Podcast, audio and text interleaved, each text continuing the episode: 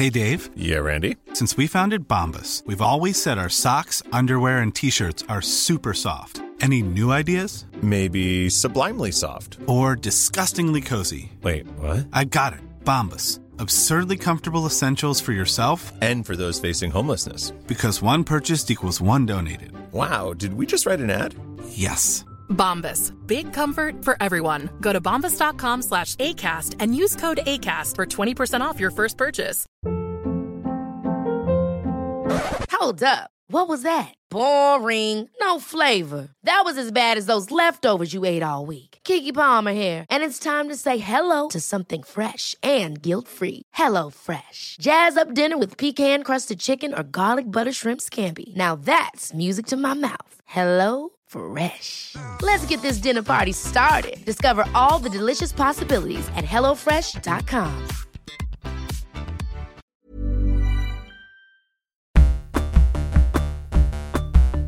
Hi everyone, and you're listening to What's the Crack?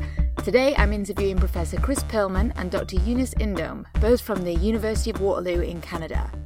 In today's episode, Chris, Eunice and I find out what's the crack with substance use in older adults from a Canadian perspective. We talk about who classifies as an older adult, what substances are more frequently used, why substance use in older adults is called a hidden epidemic, and what are the treatment options for this age group. Now, just as a little warning, there's some slight background noise that reduces the audio quality in some points, but it's totally worth sticking with it because it's a really interesting episode, and I hope you enjoy. Chris and Eunice, could you begin by telling us a little bit about yourselves and what you do? Okay, so my name is Eunice Indome, and um, I'm a research um, project coordinator with the School of Public Health and Health Systems um, here at the University of Waterloo. My um, research area is mainly in mental health, uh, substance use addictions.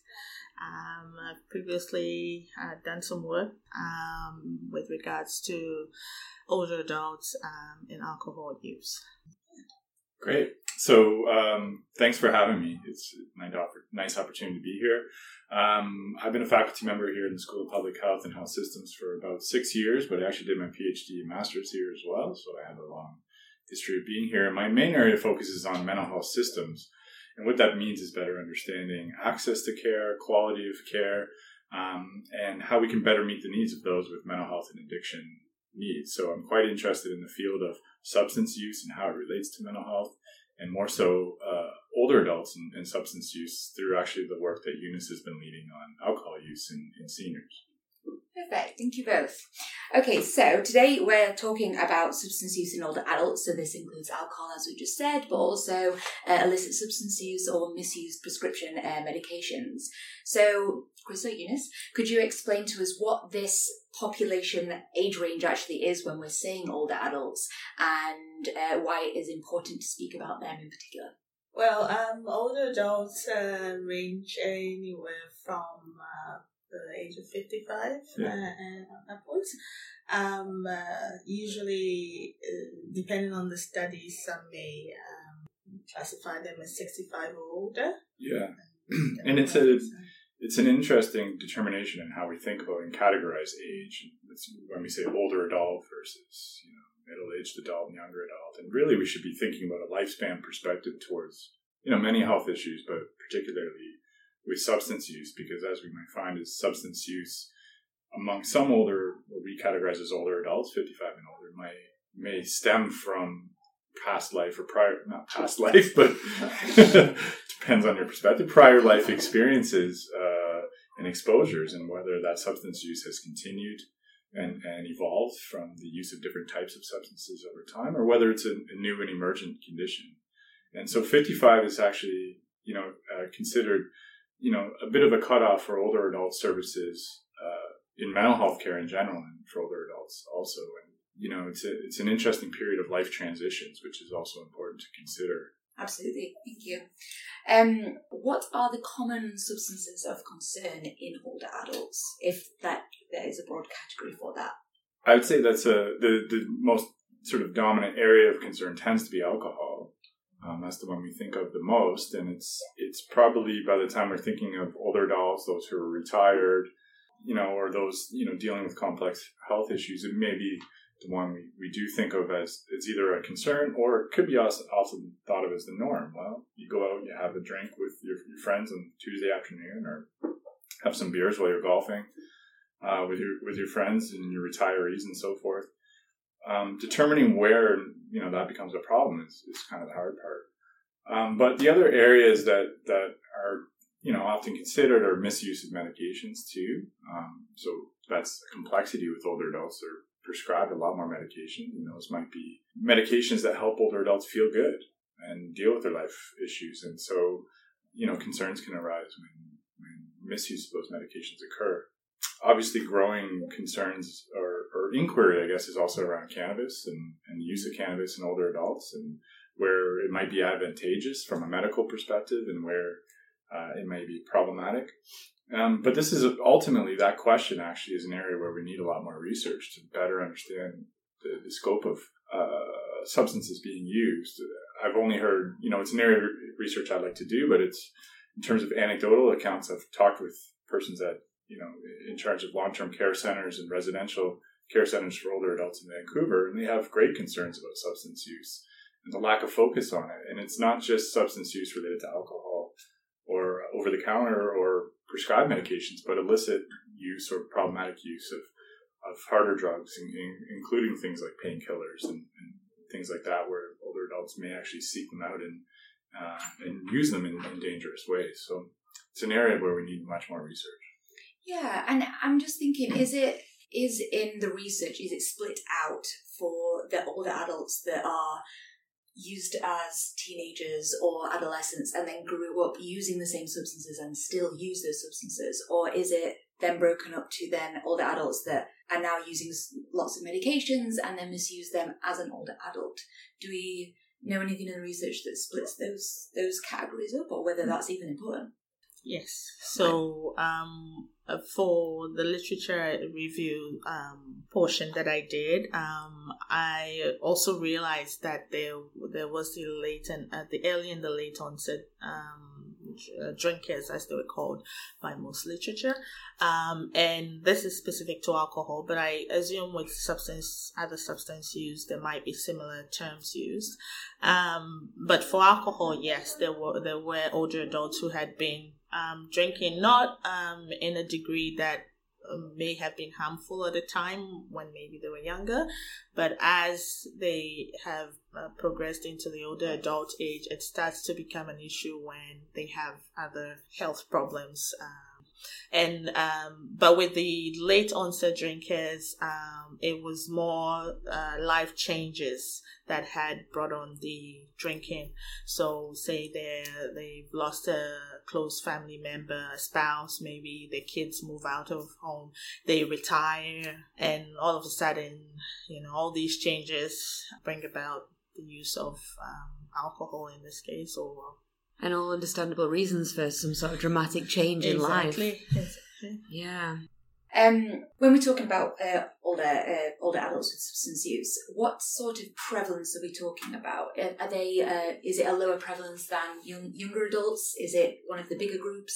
Well, um, it's really hard to say, to be honest, because some of the typical markers we might look for for, for identifying problematic substance use are more difficult to ascertain in an older adult. For one, they tend to consume the, the substances more in a private home setting, and they may hide it from family and, and, and caseworkers if they're involved with uh, formal care or home care services. So we, you know, may not become aware of the problem until a medical emergency might occur, let's say.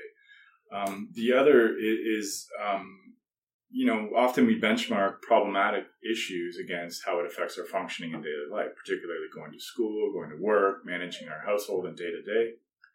Sometimes older adults don't have those kind of responsibilities in the same way, particularly, you know, they're not going to work and so forth. So some of the typical markers in identifying problematic use are, are really, you know, tough to, to identify. So from a prevalence perspective, it, it is hard to say. And, I, you know, I'm not I'm not prepared. I don't have an answer to, to really give to that. Um, I, I don't know. In terms of alcohol use, if, if you have...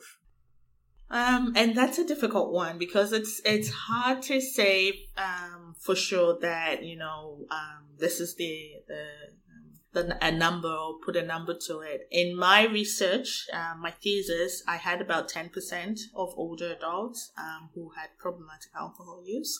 Um, but that, of course, cannot be generalized. Um, and there, there's not an exact figure per se. But what the predictions are in this case is that that fig- um, figures... as they are might grow, um, just that because the age of, um, the um, older adults in Canada are growing, and um, the aged population is becoming a lot more.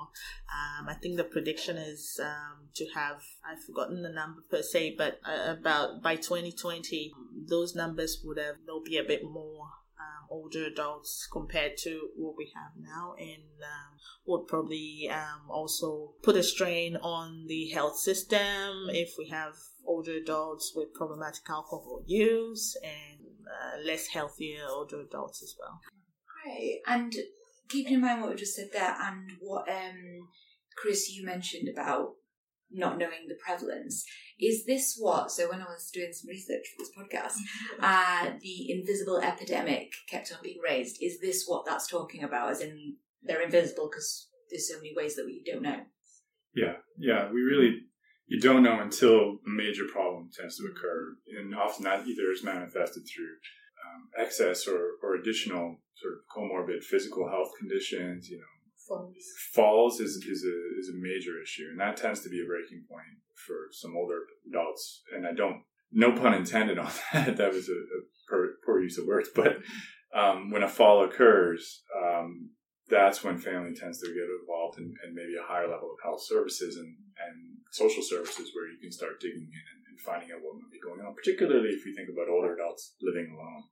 And the other sad reality could be, and we don't know this. This is you know, just an idea is is that for those who have been longstanding substance users, perhaps through their lifetime, they may not survive until older age.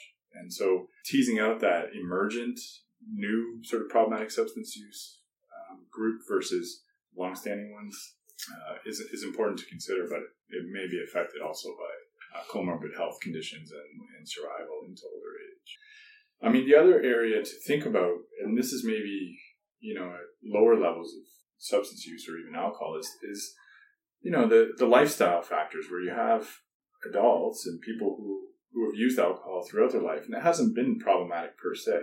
They, you know, you have the softball game with, with your buddies, you have some beers afterwards, whatever. And, you know, for some folks, that's a long-standing tradition, and it brings enjoyment and social engagement and, and so forth.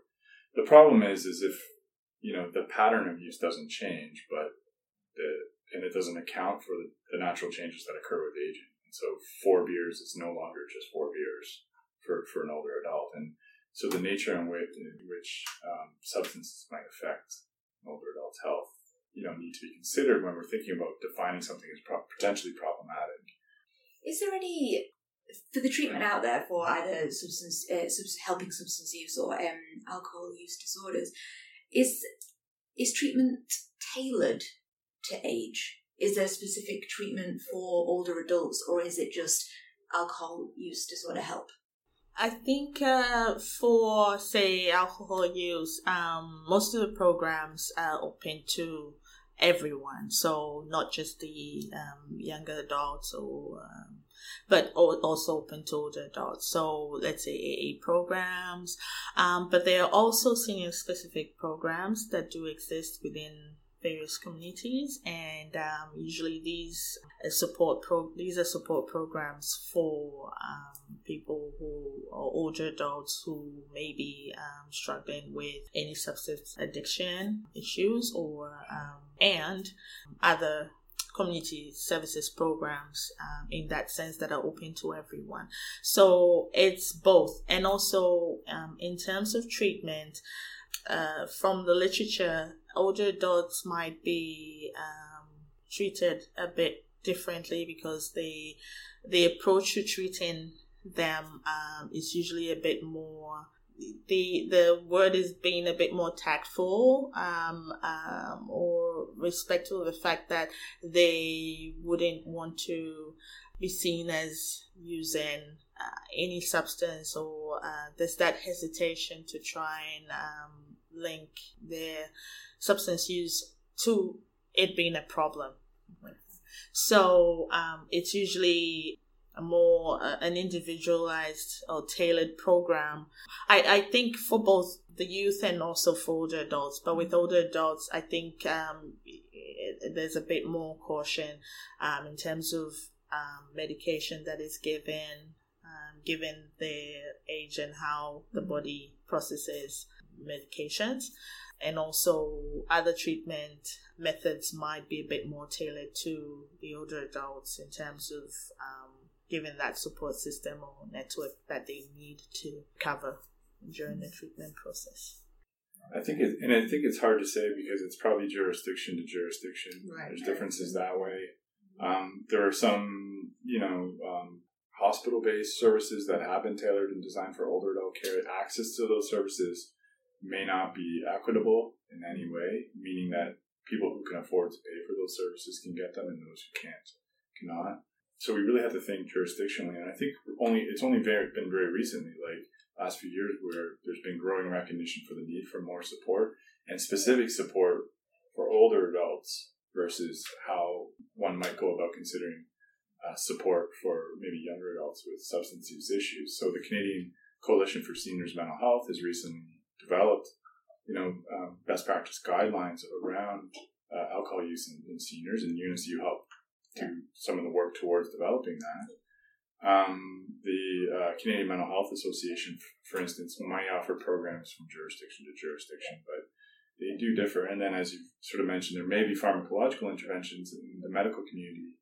Hopefully, can work towards best practice guidelines in, in the use of those kinds of interventions. But um, how consistently that's done at a population level, and and how consistently we have prevention and, and education and awareness programming available, let's say for primary health physicians, and training for, for them to look for the warning signs and uh, things that might be happening is, is, I think, still an area of great opportunity. Is this seen as a growing area and um, money being put in to help the older generation because of ageing populations, knowing that potentially in the future it's going to be a bigger issue than it is today? It's it's tough to say. We haven't seen, for instance, specific calls per se from the Canadian Institute for Health Research for more research on, you know, substance use in seniors per se. Um, the degree to which, you know, more research funding has been allocated or, or is being awarded in that way, we're not sure.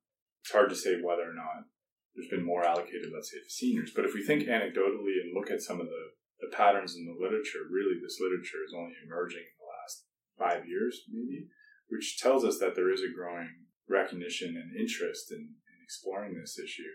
So um, I think it's an emerging area of opportunity for research, policy, and practice. Hey. I was just thinking as well, I, I don't think, I mean, I think we've touched on it without specifically talking about stigma, but you mentioned then about the difference in uh, treatment and how um, address addressing um, different ages uh, among adults, and whether I was wondering whether this links with um, the stigma attached with mental health for that generation. Mm-hmm. And, you know, we've come a long way, say, s- since my parents' generation um, on accepting mental health and, like, not normalizing, but, you know, as in being able to feel comfortable going and seeking help for certain mm-hmm. things. Does the stigma in that generation affect, I guess, the statistics of knowing who's actually suffering and those people coming forwards? I think so. Um, it, it's it's consistently spoken about, not only for substance use, but for mental health as well, in terms of, as you, as you say, engaging people to, to think about, both in terms of good practice to promote ongoing health and well-being, and also to seek out support. You know, it becomes an issue in, in trying to assess need, because individuals may be less likely to report how they're feeling emotionally. And so you have to look for different kinds. If you're a provider or a family member, look for those different warning signs in different ways. Some some of these things that may manifest more in a, in a physical way. I mean, with substance use, and increasing falls and injuries that may be occurring from falls could be due to an underlying um, some kind of neurological physical health issue, but it could very well be to, to misuse of medications or, or use of alcohol. Um, similarly, things like depression, if we want to talk about the underlying circumstances as to why someone might be engaging in, in substance use, you know, there's different ways in which providers and, and family, as they say, may need to think about understanding underlying depression with older adults um, that might look, again, for more signs of physical distress, um, greater, um, you know, negative statements being made, um, statements around hopelessness and things like that. The persons may not, particularly older men, may not be as forthcoming to say, well, I'm feeling sad, or I'm really um, I'm worried about dying or leaving my family or my legacy or whatever it might be. It may manifest in different ways. And so, so really developing strong, I would say, you know, population health literacy around this. Small details are big surfaces. Tight corners are odd shapes. Flat, rounded, textured, or tall. Whatever your next project, there's a spray paint pattern that's just right. Because Rust-Oleum's new Custom Spray five in one gives you control with five different spray patterns. So you can tackle nooks, crannies, edges, and curves without worrying about drips, runs, uneven coverage, or anything else. Custom Spray five in one. Only from Rust-Oleum. I'm Sandra, and I'm just the professional your small business was looking for. But you didn't hire me, because you didn't use LinkedIn Jobs. LinkedIn has professionals you can't find anywhere else, including those who aren't actively looking for a new job, but might be open to the perfect role, like me. In a given month, over seventy percent of LinkedIn users don't visit other leading job sites. So if you're not looking on LinkedIn, you'll miss out on great candidates, like Sandra. Start hiring professionals like a professional. Post your free job on linkedin.com slash achieve today. Here's a cool fact. A crocodile can't stick out its tongue. Another cool fact, you can get short-term health insurance for a month or just under a year in some states. UnitedHealthcare short-term insurance plans are designed for people who are between jobs, coming off their parents' plan, or turning a side hustle into a full-time gig. Underwritten by Golden Rule Insurance Company, they offer flexible, budget-friendly coverage with access to a nationwide network of doctors and hospitals. Get more cool facts about UnitedHealthcare short-term plans at U H one dot com. These areas, in terms of what are some of the warning signs and how to go about talking about these issues when they typically aren't the norm to talk about. Exactly, because um, aside from the fact that maybe family members may not um, necessarily address the problem with the older adult, um, the older adults themselves may not necessarily see it as a problem, being that they they probably have grown up in the culture, um, say in the past it was okay to show ads of smoking on T V, um, as opposed to now where smoking cessation is more of a um, the norm, and you see the ads about the nicotine patches and um, things like that. So uh, there's more awareness now um, on substance use. Um, it, it, there's there's more education on it, um, and um, for older adults growing up in an era, a different era to what it is now, it might take a bit of uh, a slower time for acceptance in some cases. And also, um, I think the approach to um, addressing it is also very important. So being tactful, of course, uh, it is. But definitely reporting or even seeking help of any kind is usually um, seen Or, or there's a bit of stigma attached to how and who older adults might choose to seek help with, if they even choose to seek help at all. So, you know, we can always hope too that with um, uh, the families of older adults and, and emerging older adults, as we'll call them, let's say, you know, fifty, fifty-five year olds, that with the, hopefully the advances and reductions in stigma we've seen in those sort of generations, that at least that helps to be able to engage in that conversation. Great. And I was just wondering whether the prevalence that we have, or what we're seeing in today for older adults using alcohol or substance use, is this similar to what other older adults have been in the past? So say, let's say fifty years ago, the older adults fifty years ago, were they experiencing the same things of um, the same issues with uh, substance use uh, in their age group? Compared to now? Yes.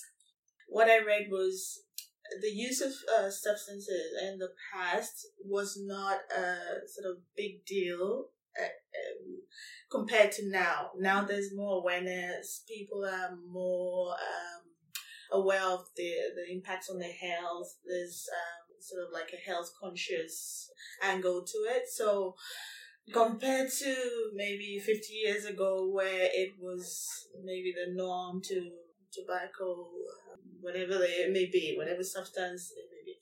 Um, so I remember the, the argument being around the fact that now society is um, highlighting some of the influences of uh, substance use on older adults, whereas in the past it, it may have just been, oh, oh it's intoxicated, but it's uh, the, the it's gonna wear out of the system. It's just let's just keep you know going, and it's okay. But now it, there's a lot more awareness. I, I think awareness and, and sort of that health promotion of health is a major uh, factor now for older adults uh, compared to say about fifty years ago, and, and that's what I took from that piece. Yeah, big sort of social and cultural shift in, yes. in our perception towards the use. And and to be honest, I mean, I don't know. I haven't looked historically, and I'm not aware of any studies that have really looked at this historically from, you know, a data perspective, let's say, um, or an empirical perspective to see if there's been a training, changing trend, probably because no one was measuring it, you know. Um, but it would be an interesting um, line of inquiry, and I'm sure there may be some historical medical data to, to dig into it. But if you go by just population prevalence of alcohol use and tobacco use, past, it, it probably was an issue, at least with those things. The other thing is the extent or the prevalence of uh, and availability of pharmaceutical medications has also greatly increased as new devan- advancements in medical science have. So that could be a good thing or bad thing. That's another podcast to debate is is the is the, the, the extent to which uh, we have a pill for everything and the degree to that to which that gets abused. Now, um, does that to say that there wasn't abuse of medications fifty years ago? Probably not. There probably was, but we don't know about it because we weren't measuring it. Particularly with things, like it's a good question, the historical nature, particularly the shift when we talk about perhaps the awareness, understanding uh, of what norms are. You know, it might be the norm to have a few drinks, to have a little nip whiskey or something. And, and sure, maybe that's not a problem, but maybe it is. But balancing maybe a hyperbolic response to labeling everything a problem. So there is a bit of a balancing act to think about there. I'd, I'd say there's also with alcohol guidelines. I think there's new alcohol guidelines that came out in the U K quite recently, or maybe it was Canada. The news confuses me because I look at that. Um, and then I think a paper or a, a systematic review came out quite recently afterwards that almost contradicted it. And I think it's quite confusing when... Um, yeah. The issue you're raising with contradictory, let's say, evidence between guidelines and emerging research comes down to how hard it is sometimes to evaluate the impacts of these things, because you can't do a randomized controlled trial and say, well, half of you takes OxyContin and the other half don't. And so I think the perspective among some clinical guidelines uh, with substance use in older adults tends to lean more on a harm reduction sort of approach. So something like that. You know, I'm not a clinician, so I'm not going to go too far into that, but I do know that harm reduction approaches tend to, to be considered more so because it's so hard to know exactly what to prescribe. Cool. Well, is there anything else that you would like to add that I you thought I'd ask and I didn't, or you feel you need to add in order to bring that? No, I just I just think um, that this is a really important topic for us to consider, and I would hope that as we have more information available within our health systems, that we make use of these information and, and ask the kinds of questions that you're asking us. And these data are being produced, and um, more and more assessments are available to help support our understanding of the various needs of our population. So we need to use those data to make more informed decisions around changes in policy and, and practice. So, um, Let's keep that in mind and keep the great questions that you've asked in mind and how we use this data. Well, thank you very much. Thank you for having us. Thank you. And that was another What's the Crack episode on substance use in older adults. Thank you for listening, and this is it till the new year, so happy holidays.